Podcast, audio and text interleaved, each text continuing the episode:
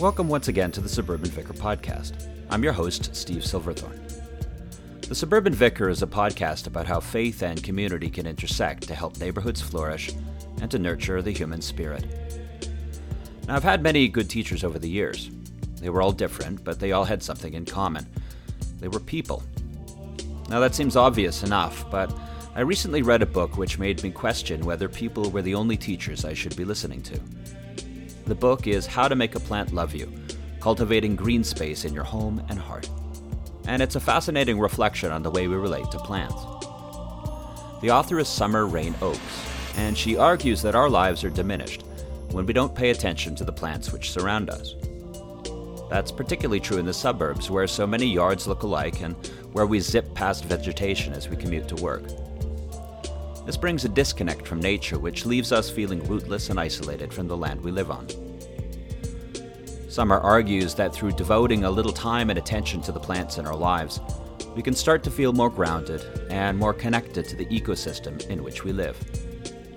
On today's podcast, I talked to Summer Rayne about her book, about what we can learn from plants, and how we can provide them with the conditions which help us receive their blessings. I hope you enjoy.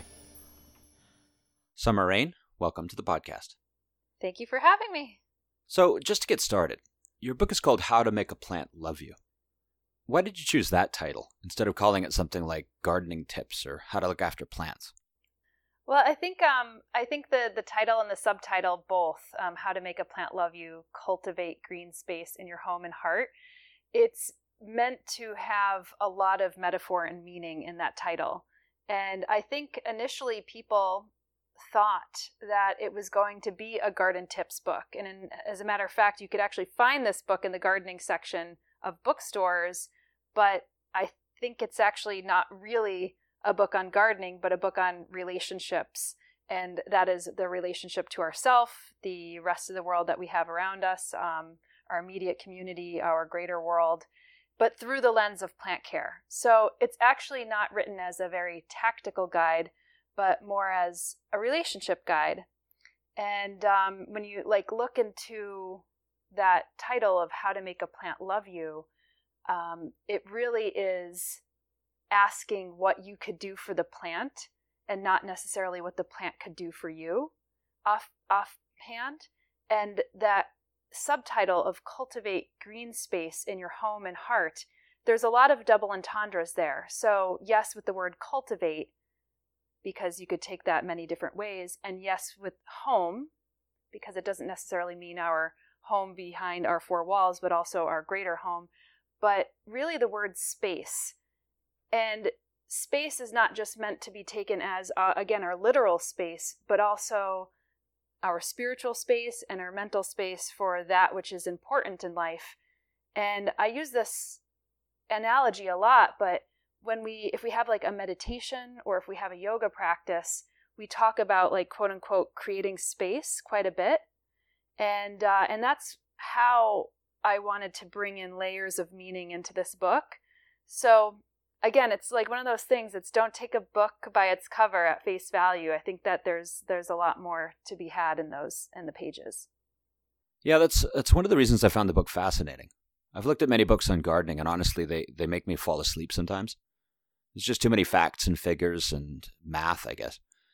Whereas this, it really presented as a kind of philosophy of life and not simply how to do certain things by technique. So I wanted to talk to you a little bit about how your book starts because it starts talking about relationship. Your opening sentence is This book is intended as a relationship guide of sorts. And then you talk about human plant dialogue. Could you give us a picture of what that looks like? Yeah, well, um, on the relationship side of things, I mean, I think with with anything in life, you start to deepen your involvement and your engagement and find your roots, literally and figuratively speaking, when you actually start to become curious about another being. And it doesn't necessarily always mean a plant. It could also mean a, a person. It could mean an animal. It could mean um, a thing that you have a relationship with and um, and I think that's kind of important, you know. So one of there's it, the book is um, only rarely illustrated. It has about nine illustrations, but in each of the chapters there's a chapter heading illustration, and they're they're cute and whimsical, but it kind of takes people through these stages of the relationship. You know, there's this metaphorical like leaving Eden behind, you know, going from, you know, the the um, country to the city and, you know, leaving our kind of roots and our relationships with plants and the earth behind. And then you know pretty soon you get to a place where there's a, a young woman wining and dining her a, a, plant across the table and there's a plant watering can on one side and she has a glass of wine um, and there's hearts floating in the air. But it's it's kind of like that. It's kind of like developing this relationship and looking at your the plants around you more than just like a thing or just as decor um, and realizing that uh, you know they're they're there to not only care for you, but to be taken care of. Uh, so I think that that's how I view kind of the relationship side, and that is directly with plants. But you know, I think um, Wade Davis's foreword in, in the beginning, or Simon Sinek's note in the front of the book, like really sets the stage to look at this also more than just a relationship guide with plants, but also with um, people around us and how we could actually take some of these greater philosophies, as you had mentioned with that word, and apply them to all aspects of our life in so many different ways. So, what do you think that plants can teach us about human relationships then? Well, I, you know, I just gave this uh, talk at um, Creative Mornings in New York City, and the topic was on roots. And it was such a fascinating topic to to mull over because again, there's like all that it's layered with meaning. It's just dripping with meaning and I really love some of the the correlations that I actually pulled from from that talk from just actually thinking about one simple word. And I have this theme in the book as well. Like one of the core themes is that plants really create the environment that they want to live in. And if you look at kind of the evolutionary means of plants, you know, you could trace them back to somewhere between 400 and 450 million years. So they've been here on the planet p- pumping out oxygen, you know, allowing us to breathe. And so there's a lesson that we can learn, you know, through that time. And I think what was interesting is that if you really look back, like, in going back to that statement of like plants create the environment that they live in, like, it's not as if, you know, they they populate every aspect of the earth. I mean, they have crawled their way to the tops of trees to escape competition below. They are in the estuaries and marshy and salt flats where like there's lack of oxygen and nutrients. They're climbing on rock faces, you know, hanging like these daredevils off of cracks and crevices, and they have populated these places in and they actually do this through relationships. And they do this through relationships not only to themselves and others of the same kind, but also others of not of its kind. And I'm talking about like fungi and protozoa and archaea and um, other types of um, bacteria, nematodes, soil, earth, air, water. And in a way, like a lot of these places started off as a brown crust. But through time and through these relationship buildings of those years, the plants started to populate the land and thrive and then create the ecosystem that they want to live in. So, a great example of that, and I use this in the book, is we, you know, when we learn about water cycle and all those, like you say, like some of the things that like you glaze over and just like fall asleep, but we don't talk about water cycle in relation to our lives. And I love using this analogy of the Amazon rainforest because it's often described as the lungs of the earth. And if you look at cloud cover data of like the earth over time, you will see these clouds kind of breathing in and out over these green spaces like the Amazon. And I look at that and I'm like, how can you look at that and not think that that is like, in a way, the earth, like breathing in and out, just breathing and respiring. And those trees are evapotranspiring which means the water's going up through the roots, through the leaves, and into the air and evaporating, and forming this cloud cover. And then the water falls back down onto the next bit of forest, and that evapotranspires and then goes onto the next spot. And that's the water cycle. And as soon as you remove a chunk of that forest and you have this hole, the water cycle is broken because the water will come up, it falls onto dry, desolate land, and then there's nothing to evapotranspire up. And that, and, you know, and you look at like these droughts happening as far away as Australia and California, and you and you understand then when you kind of like take that 30,000 foot approach of what's actually happening. The water cycle's broken. And I think that if we were kind of in more engaged and more curious about these things, we would have had a little bit more curiosity in our younger years of like relational science and our place on this earth. Um, so you know, and, and we we only see what we see with our eyes, you know, sometimes, and um, and you know, a lot of what happens underneath the soil is so important. It was what you know plants have used in order to be able to form these relationships. Um, you know, in order to be able to populate and give us the ecosystems that we you know we benefit from um, and I, like I, I we read all the time like when you're when somebody removes a forest in the rainforest and they put you know cattle there or whatever in three or four short years the forest is desolate because there's no more life.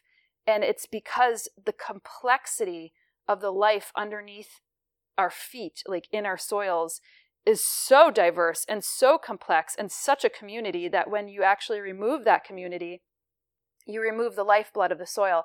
And I feel like you could use the same metaphor to everything that's happening now.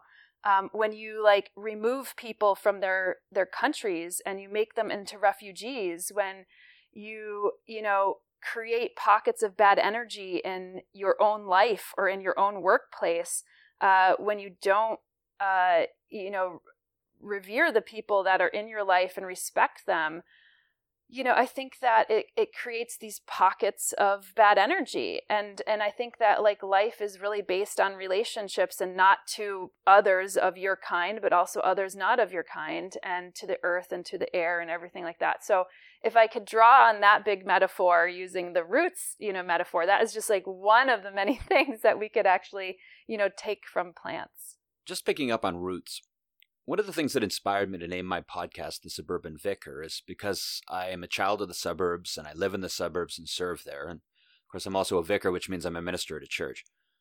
But one of the things that I notice about living in the suburbs is, is that when you move from one suburb to another, there often doesn't seem to be an awful lot of difference between them. Like, not much that's really distinct architecture or community wise. So people don't feel there's much unique about their community. They don't feel rooted and, and often don't seem to have a sense of place um, with other people or with their natural environment. So, how can plants give us that sense of place and help us to feel more rooted in a suburban context?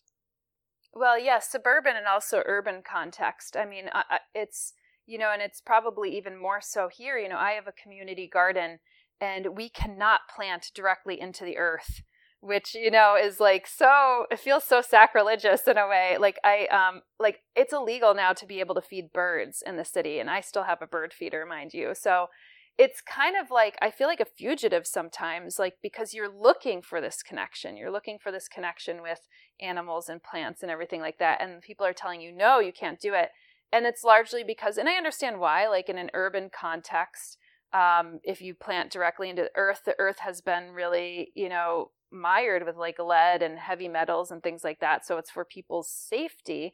But it's sad that we've gotten to that place where our earth is so polluted. Um, that being said, I even I did take soil samples of the places where I was planting where I wanted to plant in the earth, and our soils were actually fine. And still, yet they didn't want me to plant in the earth. Um, and and so I think that you know even when you want to try to establish relationships, sometimes the um, laws are as such that it doesn't allow you to deepen your relationship with them. And I think that people are going to start looking at this kind of more and more. Um, in the suburban areas, I mean, sometimes we look at things and there there might not be um, this type of um, inspiration. It, it, may not be inspirational. It may everybody might have their uh, hedgerows and their lawn, and that's it.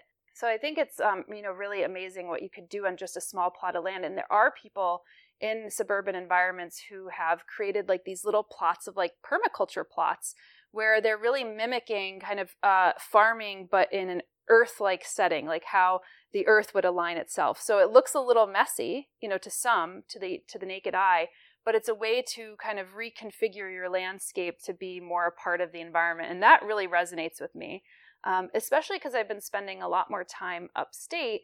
And one of the things that I uh, saw, and this is obviously like not so trendy yet, but I, I hope it will be.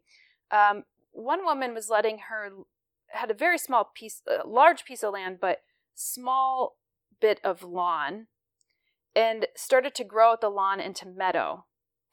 And I know some people might not want to do that because they say, oh, you know, there's ticks and things like that. But uh, it was so inspirational because you started to see these meadow birds, which you typically wouldn't see Baltimore Orioles, meadowlarks, everything along those lines that were just little little wrens that literally had their uh, like probably the size of two quarters just a little babies like hanging out on two large sedges just kind of a, like a little nest just between two sedges and i was like oh my god this is so darling. And you know in, in recent times i think that nature just put out an article about like 29% of our, our bird species have like dropped especially the ones in the meadows because people create lawns and they might have their little forests but they won't have that in between transition zone. So a lot of these birds don't have places to come back to. And i think that what i felt there was so miraculous because it's like anybody could do that with their pieces of land um, you know planting more native species uh, planting something, you know, knowing that even composting in your backyard, you could establish and make soil more quickly than you're losing soil. And to know that humans have that impact and have that power to actually make the world better, to make their land better, and make soil quicker than Earth, than just the, you know, Earth like uh, degrading some soil through mycelium and you know, weathering of stone and everything like that, that you could actually create soil faster, um, is is miraculous. And to start to know that and to start to feel empowered by that and um, and reestablish that connection. I mean, you don't have to be a farmer to establish that connection to nature, and you don't have to have 100 acres of land to do that. You could start with one acre. You could do a lot on one acre. And I think that there's a lot of people out there who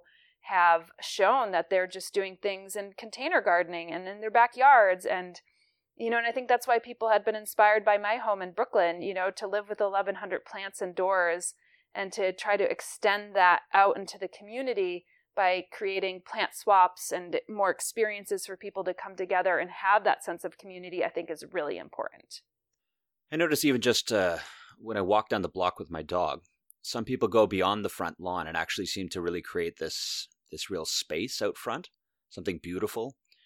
Not just that they've grabbed something out of a garden center, but actually seem to to project the sense that they love the land.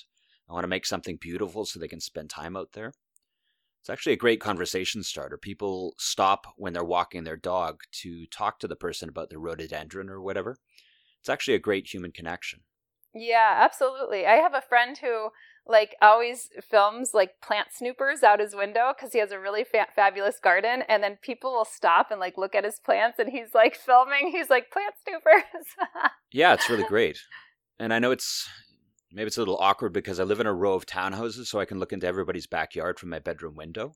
Yeah. It's actually kind of nice because some people have created a kind of oasis like it's not all just deck and barbecues and stuff it actually seems like people are enjoying something that's growing and enjoying being around those living things. So uh, I was hoping we'd circle back to talking about relationship with plants and appreciating what they are, and not just what they do for us. Because I think that's actually a, a, very attractive philosophy for a lot of people. But I also think that for a lot of people, they, they feel their lives are already stretched thin and don't have much time. And oftentimes, like you mentioned in your book, spikes in anxiety and loneliness are occurring across our culture. So it can make it hard for somebody to embark on something new. What suggestions can you make for people who want to take the first steps in forming a new relationship with plants? Of slowing down and appreciating what they are and allowing plants to benefit them? Yeah, well, I, I share um, some observation exercises and some exercises at the end of every chapter. And one of the ones that I really like to do and that I like to practice is just by, you don't even have to have a plant in your house, but if you walk your, on your way to work or if you're in um, you know, the garden center, or if you are, you know, in your community garden or in your backyard, or if you're just like noticing something that's popping up between the, the sidewalk and just noticing a plant, um, just starting just by that, just like acknowledging it, noticing it, and um, and observing it. So you know, I w- walk every Saturday to my um, farmers market to drop off my compost, and I and it, we've been having an unseasonably warm spring, and some of the things that I'm noticing is this one tree, one cherry tree, always blossoms, and it's blossoming earlier and earlier, and it it has still has its blossoms on it. It's February, and it still has its blossoms on it, but it blossoms before and continuously than any other tree actually that's in the row. And I, I find this to be very interesting. And it's done it for three years straight. And so, just by actually being in this place of observation and wondering why that might be, why is that particular tree blossoming and not the others, um, you don't necessarily need a hypothesis and to do a scientific experiment on it or anything along those lines, but you're actually slowing yourself down. You're engaging with this other being, and even if you're not talking to it, right? but you are just becoming this much more inquisitive, curious individual. You're developing this kind of like spiritual kind of like relationship with it to a certain degree. And um, and you're starting to wonder about it. And I think that is an important thing. You know, even if you're developing a relationship with a person, um, you are curious. You're going to be asking questions um, you know you might be engaging with them a little bit more that there's there's things like that that i think are really important. So that's a really simple one. Um, and and hopefully like if you become more involved and more engaged in this then you will uh, maybe start to bring uh, plants into your life a little bit more or start to have a point of view when it comes to plants whether it's like indoors or out in your yard. But um, you know, I, I do realize this might be like off the wall for some folks, you know, because I, there is a culture right now where um, plants are really just being looked at as decor, whether it's for your yard or whether it's indoors. But I realize by putting out this information in the, in the fashion like I've done with how to make a plant love you or even on my YouTube channel that it's it's helping move the conversation along. It's helping shift the mind even if it's a little bit like before its time if you will like i feel like this this book and these topics will become like totally accepted like in one two three years down the road because you know it's it's inevitable. Like people are not going to be satisfied with the superficial involvement and engagement with the world. It's just not that giving you know back to us. Um, so you know I, I, you I I feel like I'm I and others are just like more forced to in a good way look and say, well, how do we deepen people's involvement? How do we deepen people's engagement? How do we give them the tools and the techniques and the strategies to do that? And they could be very simple. They could be soft skills like the simple fact of observation. I appreciate that you also talk not just about living plants, but also about the plant's afterlife and where we're in the process of turning a living tree into a, a non tree. Yeah. Could you talk a little bit about what that means when you talk about the afterlife of a plant and why we should care what happens to plants after they die? I think this is one of the more powerful chapters of the book where, um, again, it just really dips into the philosophical ends of things of like, you know, who is it? Who says a tree stops being a tree? You know, because if we insert the saw and the tree becomes lumber, like it's in our language, you know, becomes lumber, it becomes this thing, it becomes this dead thing.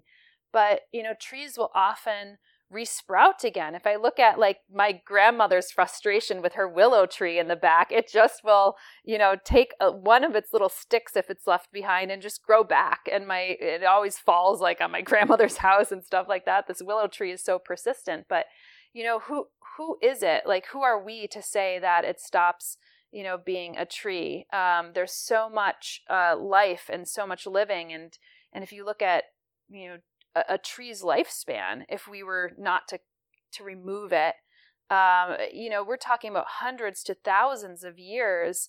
Um, not just a tree but like any any plant there's lots of plants that will continue forward and continue on even if it's clonals of themselves and and there's something to be really said about that and then when we actually do turn a tree harvest a tree and or any other plant for that matter i mean i'm drinking tea right now. I have it on this board that you know has been upcycled that i took from you know an event. I mean i'm i'm here with like a cotton pillow.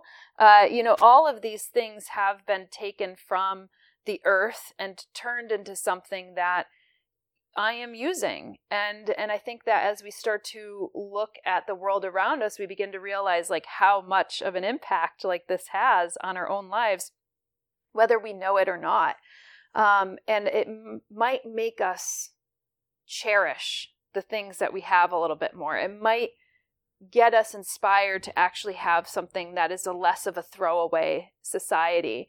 Um, and it's kind of funny because my colleague, who I mentioned in the book, Alan, um, who's out in Mozambique, he showed me this little comic strip that he had pulled out.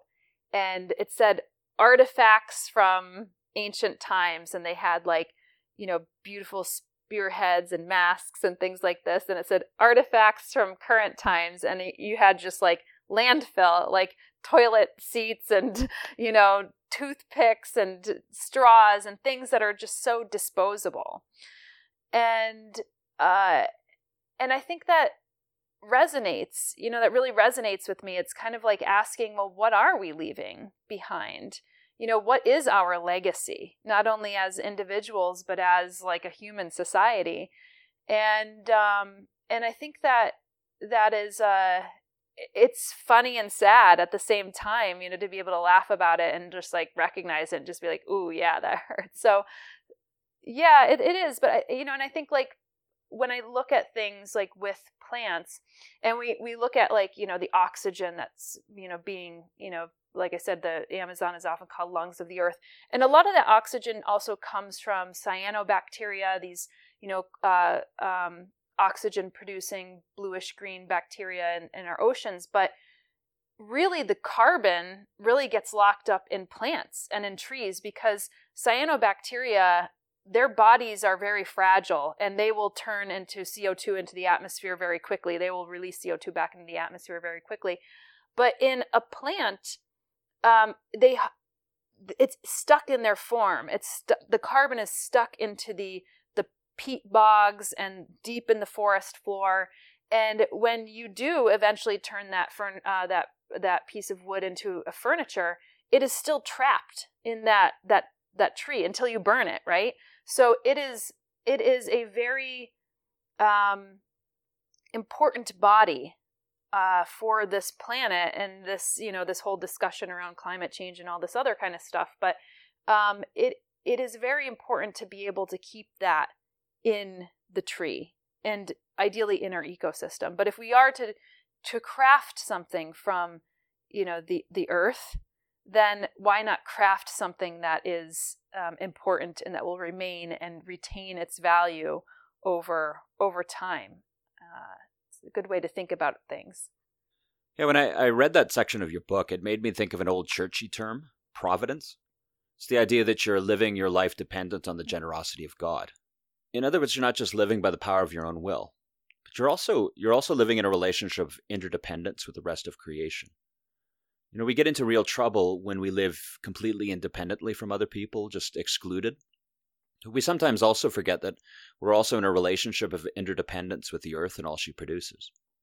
After reading your book, I, I, get more of a sense of this when I sit on furniture which bears the marks of a living thing, and when I can see the grain of the wood as opposed to picking something up at IKEA, where whatever wood's in it's been pulped and you got no idea where it came from or, or what kind of life it lived. Yeah. Crafted things just give a sense that you're the beneficiary of something good and are part of something bigger than yourself. I think a lot of people lack the sense today. Yeah, and I think that the interdependence um, is actually a relief. And I don't know if um, other people view it this way, but sometimes I find by just shifting your way of thinking just a little bit more, it, it's like revelatory. And to your point of that interdependence, I I revel that because if we get so stuck in our own heads and of course like I, we always feel like the center of our universes are ourselves and that's it. And that's when you know this kind of like toxicity develops i think in our in our bodies like where we have more jealousy we have more anxiety we have more whatever. But if we start to um you know kind of release that and understand that we are just individuals in this like larger interdependent world and we start to care about certain people in our lives.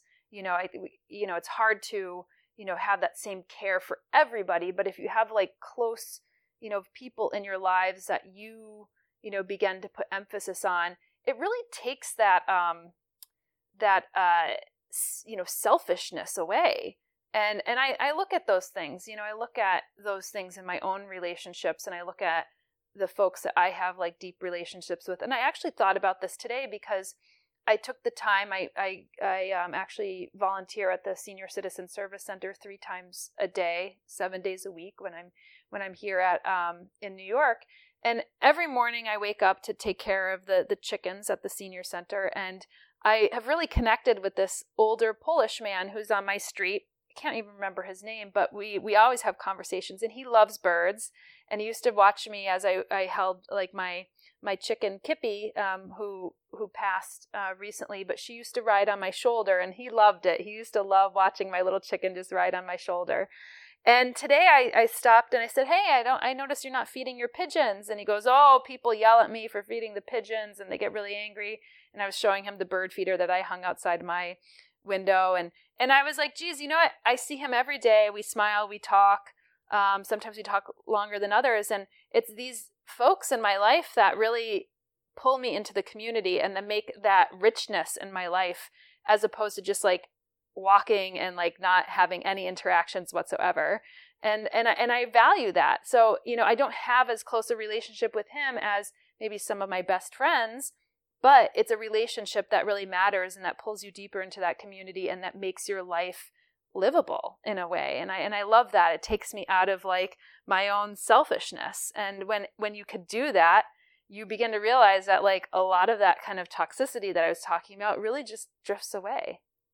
So one of the things that i was hoping we could do is provide a bit of how-to information on on how to start making a plant love us so what should we be considering when we go to buy a plant for our home so that we we don't treat it like a prisoner of war but instead a, a thriving part of a living relationship yeah, well, I think that's a great question. I mean, th- from the tactical side of things, you know, we really get whisked in. I, I, I live by a lot of plant shops, and people just like are drawn into the plants because there's a life spewing there. And we often are just like picking out a plant that we like from a visual standpoint, which is cool. You know, that's what plants. That's how we've like selected plants over the years. Is like, oh, that looks good, or this is redder, or this is, um, you know, more bigger foliage, or whatever the case might be.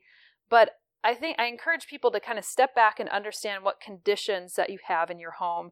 And, you know, basic plant 101 plants eat light, they photosynthesize, they, they take the sun's energy and they they break it down into component parts and and that's important for a plant um, so understanding a little bit more of the lighting conditions in our home really helps. So, you know, I have southwest windows, I have northeast windows, I have two very different plants, uh, types of plants in those windows because of the intensity, the quality, the quantity of light that I get in one and not the other.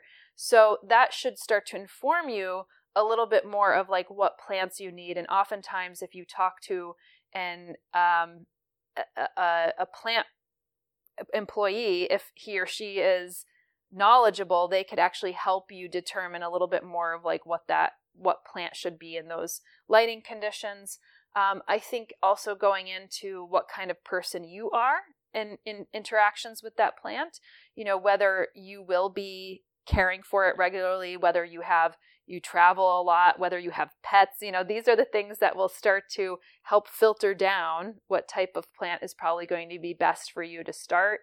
Uh, and then also knowing eventually where you will put that, because if you do have pets and you think your kitty is going to eat your plant, well, then maybe, you know, a hanging plant so that it's hanging from the ceiling is going to be better, um, provided that you give the light and it, it fills, fulfills the criteria of like who you are as a plant parent, you know. and um, or if you want something that fits into a corner and is like a little bit more upright well then you know you might need to go with something like a snake plant um, so you know these are things that i think help us determine maybe the right one for us to start but it shouldn't be a deterrent for people who want to try new things and i think that one of the things with bringing plants indoors in our own life is that like we have our different experiences with it and you know i i have assembled grow lights in my interior space in order to be able to have better and healthier plants in that space um, which would relatively be a dark space with no light for my plants. So i think that those are all you know very important considerations and know that people will start to want a plant that might not be in a perfect condition for their home. And then they start to make that condition in their home for that plant. And again i think that's part of like developing a relationship with plants. Last question. You talked a bit about finding knowledgeable people when preparing to bring a plant home. Do you have any tips on finding a good garden center like the kind of place where people sell you healthy plants and have good advice because some are probably just selling bulk plants for decor and without a lot of real knowledge of their products but then there's others of course that have a lot more dedication and knowledge well, you know, it's actually really challenging because it's also built on the garden center's HR policy and who they bring um, into the fold. Um, but I've found through my own personal experience that family owned and operated garden centers are some of the better places to go because people have been working there for ages and um, usually have somebody who's like a pretty pretty knowledgeable on the staff. Um, the other like I've actually gone to some plant shops and people are not knowledgeable. Like I, I will go in there and I'll say, "Oh, do you have this such and such plant?" Um, and then they just give me this glazed over look. Uh, so you know, you get a general sense, but I think if somebody is maybe not knowledgeable at all, that could be really tough. Um, but there's other places that you could go as well, especially if you're buying outdoor plants. Like you could go to your extension office. There, you, you know, every state has an extension. Um, I, am sure there's somewhat equivalent to extension offices also within Canada because you have like universities that actually study um, and you know have this information out to uh, growing in your climates and things like that. Um, I think for indoor plants, like you're you're really you know kind of stuck with your garden centers um and or like if you go to big box stores i think that's probably like the, the worst you know there's some you know if you go to like especially in the states if you go to big box stores a little bit more in kind of country settings sometimes you'll get like good garden center people but most of the time they're there to like push fertilizers and all this other kind of their high margin businesses within the gardens and you'll often have like these really sad looking plants and you'll get like very a small subset of those sad looking plants because um, they they're the plants that only do well in like real real neglect. Uh, so I. I, I think that um, looking at family owned and operated garden centers, um, going, you know, trying to find things online, you know, that's one of the things that I try to do with like Plant One on Me on YouTube, or um, you know, I do this through the Houseplant Masterclass that I do is like really solid science based plus experiential based plus like personal experiential based plus with all the botanists and horticulturists and everything that I've met over the years, just kind of extrapolating all that information and putting it in in a solid resource from soup to nuts um, in one place because it's when we're trying to search for the stuff, it's really scattershot um, on the internet. So, and you could see some really varying, you know, bits of information. So, you know, with that, I really try to link it to um, reports and peer reviewed science journals and things like that so that people could see that, oh, this stuff has been tested. There was a control group here, there wasn't one here. And, you know, these are some of the things that we found from doing those types of uh, uh, methods. And you just kind of put it together in a little bit more of an understandable story or human story, which I think is what makes us like in a place where we don't glaze over all the time. Sure, that's that's really helpful. Thank you very much, Summer Rayne, for joining us. It was really a great book, and I really enjoyed speaking with you. So thanks again for being with us. Thank you so much for having me. I appreciate your good questions. That was Summer Rayne Oakes. Her book is How to Make a Plant Love You Cultivating Green Space in Your Home and Heart, and can be found on Amazon or wherever fine books are found. If you check the show notes, you'll find a link to her website, summerrayne.net. There, you'll learn not only that she graduated from Cornell University cum laude with degrees in environmental science and entomology, but that she is also a model, entrepreneur, and sustainability consultant in the fashion, beauty, and food industries. So please check it out. That's not enough, she has a great YouTube channel on plants and their care. Just look for her name or click the link in the show notes. I also added a link to my favorite garden center here in Ottawa, the Green Thumb Garden Center. It's well worth a visit. As always, you can reach me on Twitter at shsilverthorne or through the contact section of my church website, goodshepherdbarrhaven.ca. If you're feeling generous, you can even make a donation to the church I serve. Just visit the church website and navigate to the donation section. Donations are tax deductible, and they go to support the good work we do here in Barrhaven. If you like this episode and want to hear more, be sure to subscribe to the podcast by typing in the Suburban Vicar on Google Podcasts or Apple Podcasts and hitting the subscribe button. Tell your friends, leave a good review, and stay tuned for more next month. Until next time, stay rooted, my friends.